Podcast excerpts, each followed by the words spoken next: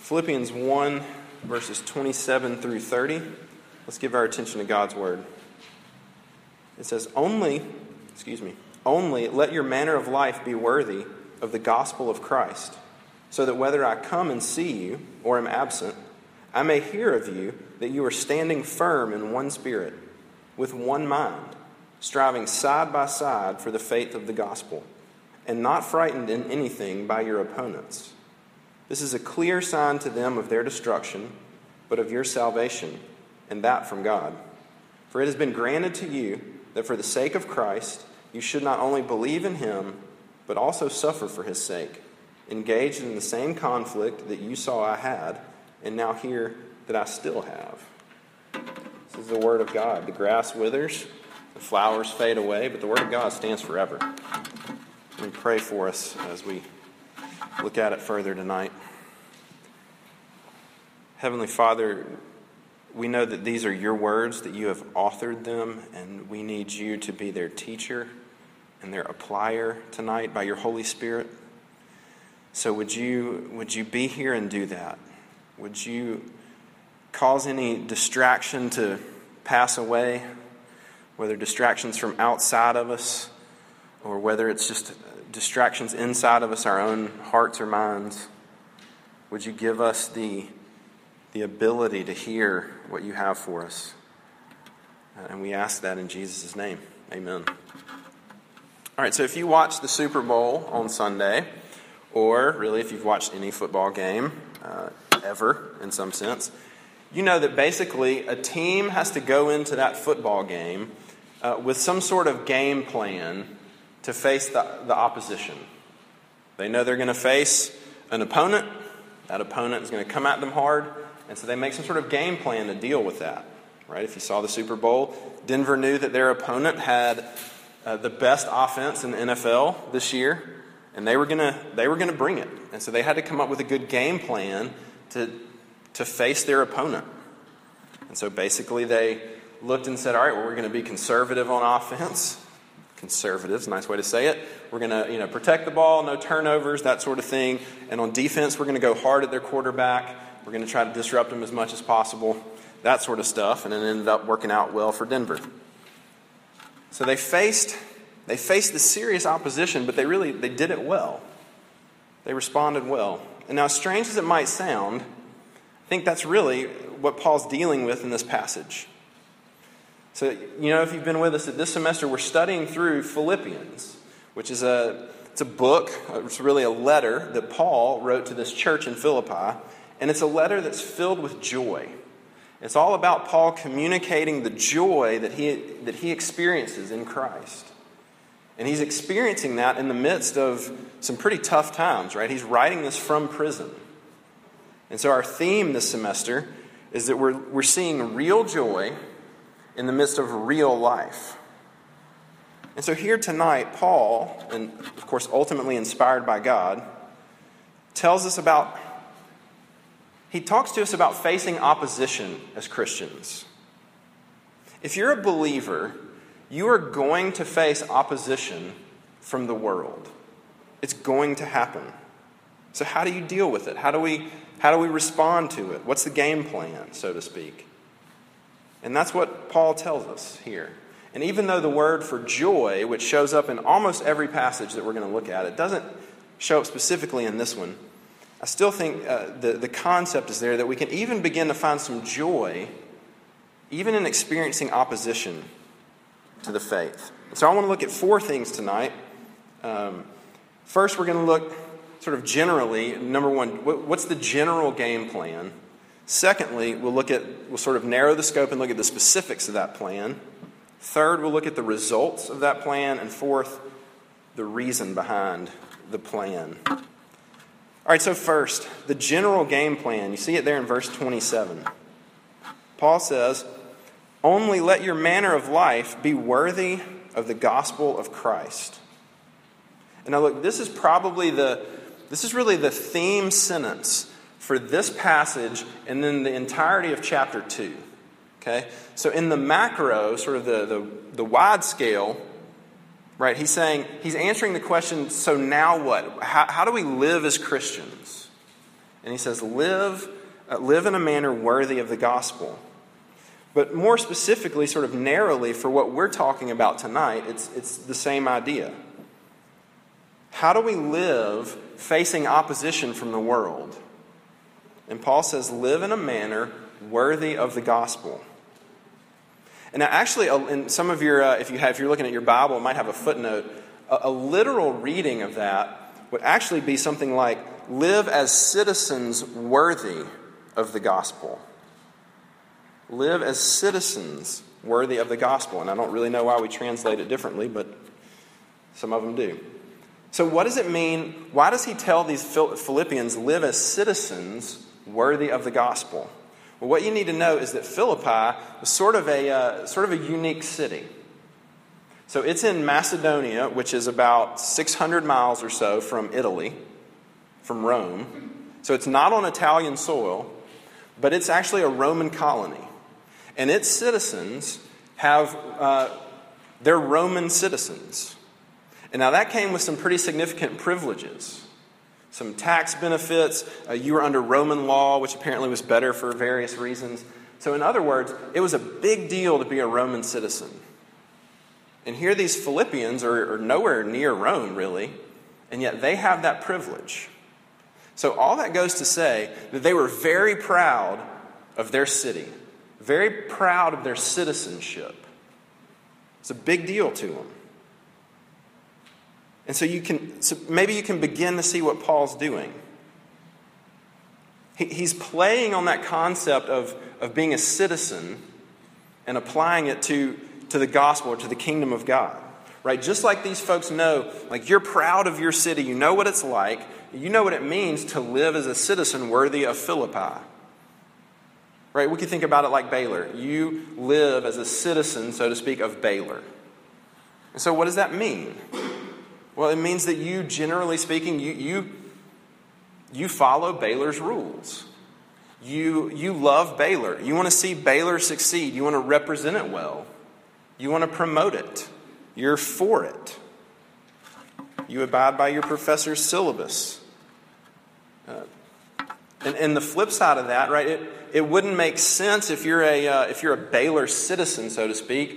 It means you don't, you don't cheer for TCU or Oklahoma or your opponent, you cheer for your team. You abide by its customs and its rules. And so Paul's basically taking that same concept. You know what it's like, how big of a deal your citizenship is, and how proud you are of it, and you actually live in light of that fact. He's saying, remember. Remember that first and foremost, you're a citizen not of Philippi or of Baylor, you're a citizen, if you're a believer, of the gospel. Or as he's going to say later in Philippians, the kingdom of heaven, the kingdom of God. So live as a citizen primarily of the kingdom of God. That's what it looks like to live out your life as a believer. He's basically saying, remember who you are and live like it. If you're a believer, then you belong to the gospel. And therefore, that means that you're gonna, you and I are going to want to represent it well. We're going to promote it. That's what we want to see do well. We're going to live according to its laws. We're going to submit to its king. so, what does that mean for us? A couple of applications. Obviously, we could take those, what we just said, and, and pull those out for a while, but I want to give you two quick thoughts. First, the first thought is this that living as a, if you're a believer and you live out, live that out, live as a citizen of that gospel of the kingdom, I want you to see that that's actually what causes the opposition. It's living out as a citizen of the kingdom of God. That's what causes the world, the, the opposition from the world that you, that you will get.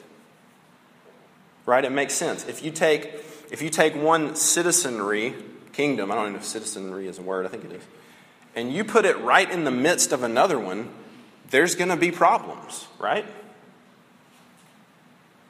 You may not know this, but TCU actually used to be in Waco. Like in the late 1800s, early 1900s. It was in Waco. And then it moved because it burned down. There was a fire officially, by officially I mean Wikipedia says, of unknown origins. You can draw your own conclusions, I don't know. But if you take one kingdom that operates one way and you put it right in the middle of another one, there's going to be opposition. There's going to be problem. And so what I want you to know and see is that if you are a believer, you will experience the opposition of the world. The world, so to speak, now it doesn't mean creation, right? The world in the sense of, of uh, sin, death, Satan, the, the flesh, right? The world hates the kingdom of God, and it opposes it violently. And it might look like outright persecution, or it might look, uh, it might be more subtle. The ways in which the, the ethics of the world press in on you. We're going to talk about that in just a minute. But don't be surprised by it. If you're a believer, opposition will come. And the second thought that I want you to keep in mind is this that this is the game plan.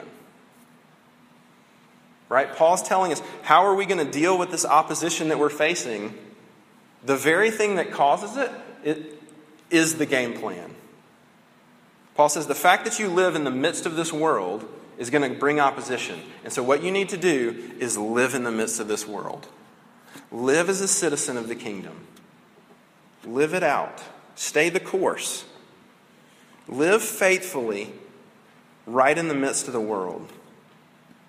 So, look, what does that mean? You can talk about that in community groups, right? Because you could go on for a long time. But it means you live out the ethics of the kingdom, which means what? It means that you want to see the gospel advance to people that don't have it. That would be the opposers, the enemy, so to speak. It means that you're going to, you're going to, you're going to love and serve other people, show grace and mercy to other people, and it means that you're going to bear with suffering. All right, so we see the general game plan. Now I want you to see, second point, I want you to see Paul sort of narrows down and begins to give us some specifics of what that's going to look like to live out the gospel, live as citizens worthy of the gospel. You see in verse 27 into 28 a little bit. He says he wants to see believers standing firm in one spirit, with one mind, striving side by side for the faith of the gospel. Right? It seems like Paul's making a point, and I think it's this. I think it's pretty obvious. Paul says to face opposition well, you have got to be unified. One spirit, one mind, side by side. Right? He's speaking to Christians, to a church, and he's saying, You have got to be together. In other words, opposition is going to come, and you need to live as citizens. And what does that look like specifically? It's going to look, it's going to look like y'all together. In other words, to face opposition, you need each other. You're not going to be able to do it on your own. You have to have people that are on the same page, on the same team with you. That's how you face opposition. Can't do it by yourself. Look, there has to be a better illustration than this, but I couldn't come up with one. I want you to imagine that you go to your first class tomorrow, and for some reason, Every single other student at Baylor has lost their mind and has decided to skip class for the rest of the semester. Every single student, except you. They know they're going to fail, and it does not bother them. All your friends, everybody, they do whatever they want. They're, they're going to play all day, every day from here on out for the rest of the semester. But you think that's crazy. They think you're crazy, and so you go to class. Your professors are there teaching. And I know, it's kind of strange. But so your friends are called, you're heading off to class, and your friends are saying, We're going to Austin for like the whole week. Come hang out with us. We're, we're going to go, you know, Eno or like hang out at Common Grounds or whatever it is you want to do. Come hang out with us. Why are you still going to class? You're the only one going to class. I want, how long do you think you could last? Right? You still think, I, I need to graduate, I want to do well. Why? I've got to do this. How long would you last? Two days, maybe a week of going to classes by yourself every day while all your friends never work, they don't study. How long would you last? All right, but Think about if we change the scenario just a little bit. What if it was every Baylor student except the people in your class? So the 30, 40, 50, 100, you know, however many in your class, each class, they're still like minded. They still think, like, I don't know what the other, you know, 14,000 people are doing, but. But we're going to stick it out, right? How close do you think you would get to those people? Really close, right? And you very well might make it to the end of the semester, even though your, you know, your friends are saying, like, no, come with us, we're going to do this. You know, you're crazy for going to class. Because you have somebody with you. You need those people. You, you would lean on each other to remind each other look, we're not crazy. This, this is real and this is true. We have to go to class, we have to study, and we need to make good grades so that we can pass. Now, look, maybe that's a silly illustration, but I, I think it might begin to help us at least feel what Paul's saying. That if you're a believer, you're going to face opposition. The world is going to oppose you in some form or fashion, and you've got to have other people around you that you can lean on. Other like minded people that can come alongside you and remind you of the truth. Right? We call it Christian community. Right? It's what it's the church, right? It's not just a good idea, it's necessary. Because as you face opposition, it's going to make you feel, it's going to tend to make you feel isolated. And it's going to be disorienting. And so you've got to have other people there that are like minded, like spirited. All right, so look, let's flesh that out. What might it look like? This, I think, is Paul's kind of main point here. We're going to spend the longest here, so don't, you know, if you're doing the math, he's got four points. It's going to take too long. We'll be all right. What might it look like? All right, it might look like in your life that you actually you face actual persecution from other people. That's, you know, seems to be what these Philippians and certainly what Paul's facing. Maybe it's here at Baylor, maybe in your fraternity or sorority or in your department or, you know, whatever it is. Maybe basically you're the only Christian or one of the few Christians. Maybe that's the scenario. Uh, or, or maybe when you get done with school, maybe you are the only Christian in your firm or in your office. And people don't like people don't like your views. People don't like the fact that you're not willing to, to bend that rule that everyone else in the office bends for the betterment of the office because you don't believe it's right, because you live out of a different ethic and they hate you for it. Or maybe they hate your arrogant, arrogant, that's in quotes, beliefs that, uh, that Christianity really is the ultimate truth.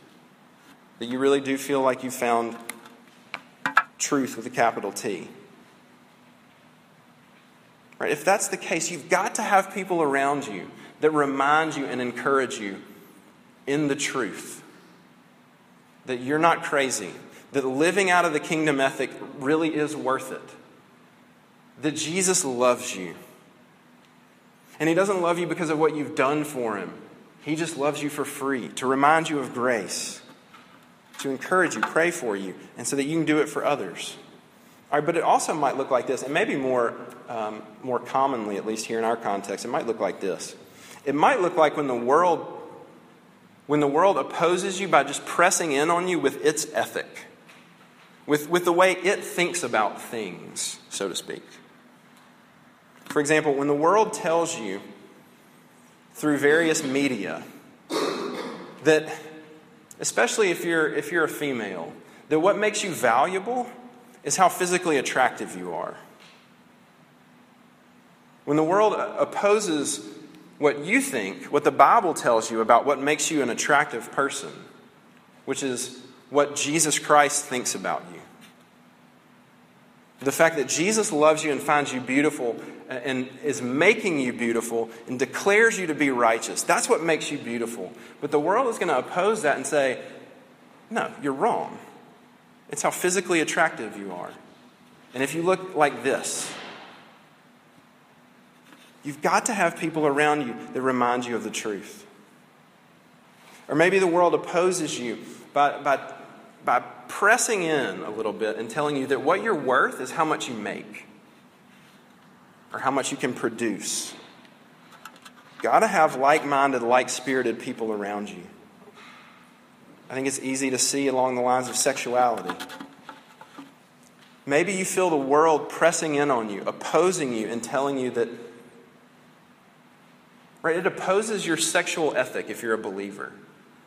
And it says, look, sex is not, sex is for you, it's purely for your enjoyment, and you should use it however you want to. Whatever that looks like for you, you should do it. You need to have people around you. It tells you that pornography is normal, maybe even healthy. You need like minded people around you. Or maybe you're a believer that struggles with same sex attraction. And the world opposes you for even the fact that you, that you find some sort of struggle there. And the world tells you, opposes your view, and says,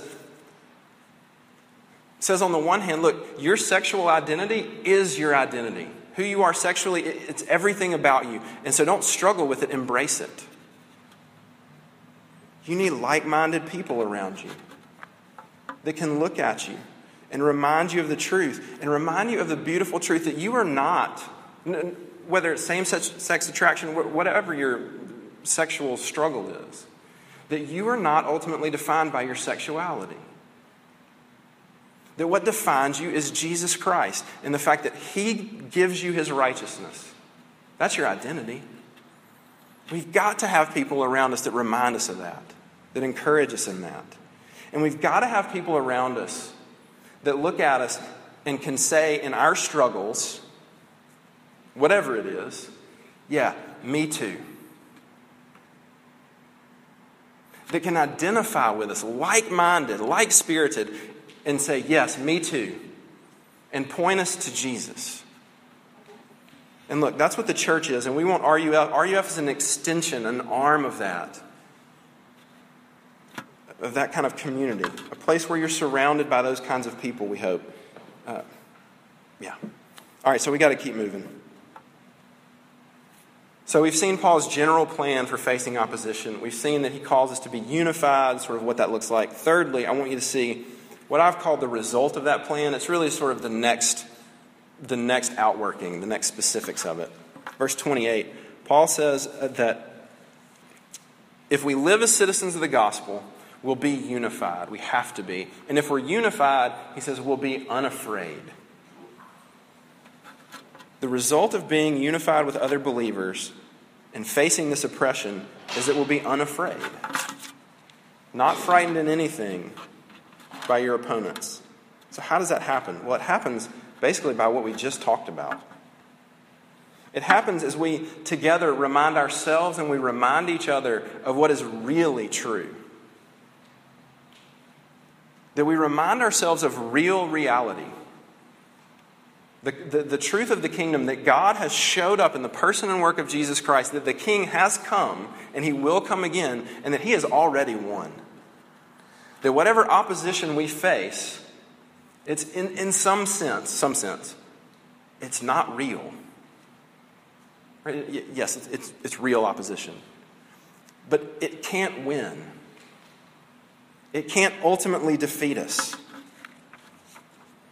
And as we're able to see through to real reality, we're able to, right, we look at the world and it seems like the world can destroy us. It can ruin us. It can, uh, you know, harm us, bring us down.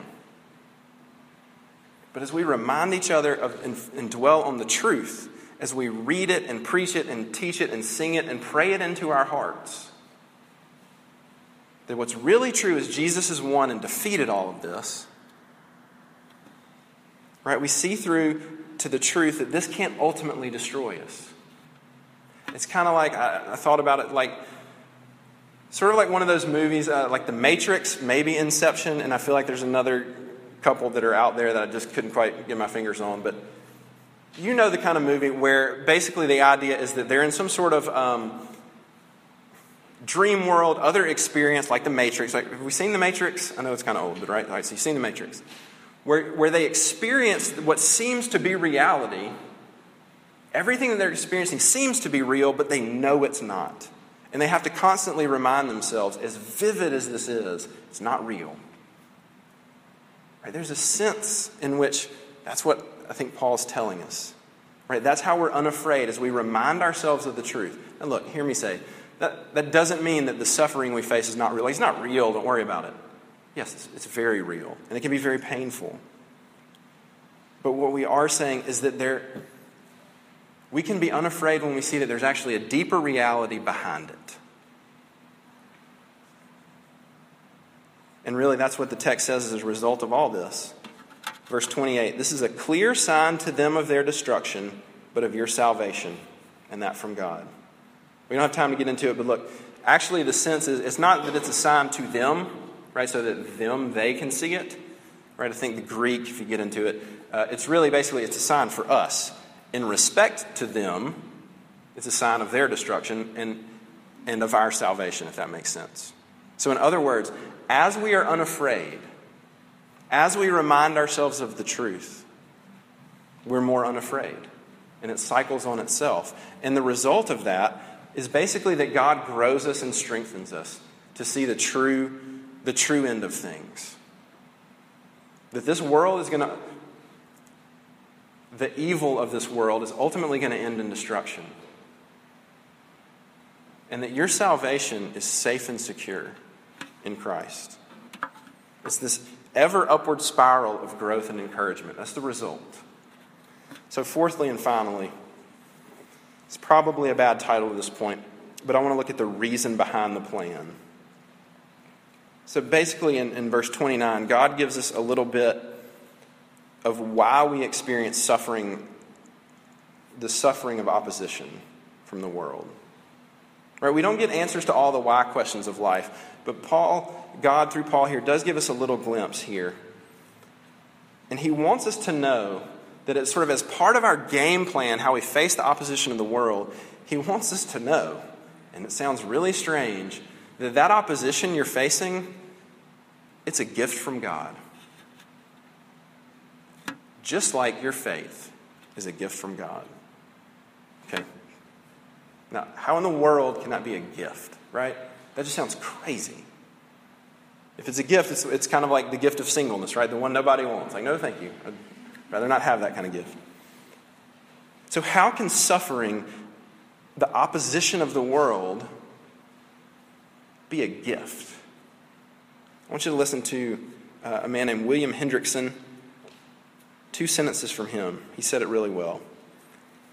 He says, Because it brings Christ nearer to the soul of the Christian in his suffering for Christ's sake, the believer begins to understand the one who suffered redemptively for him and receives the sweetness of his enduring fellowship.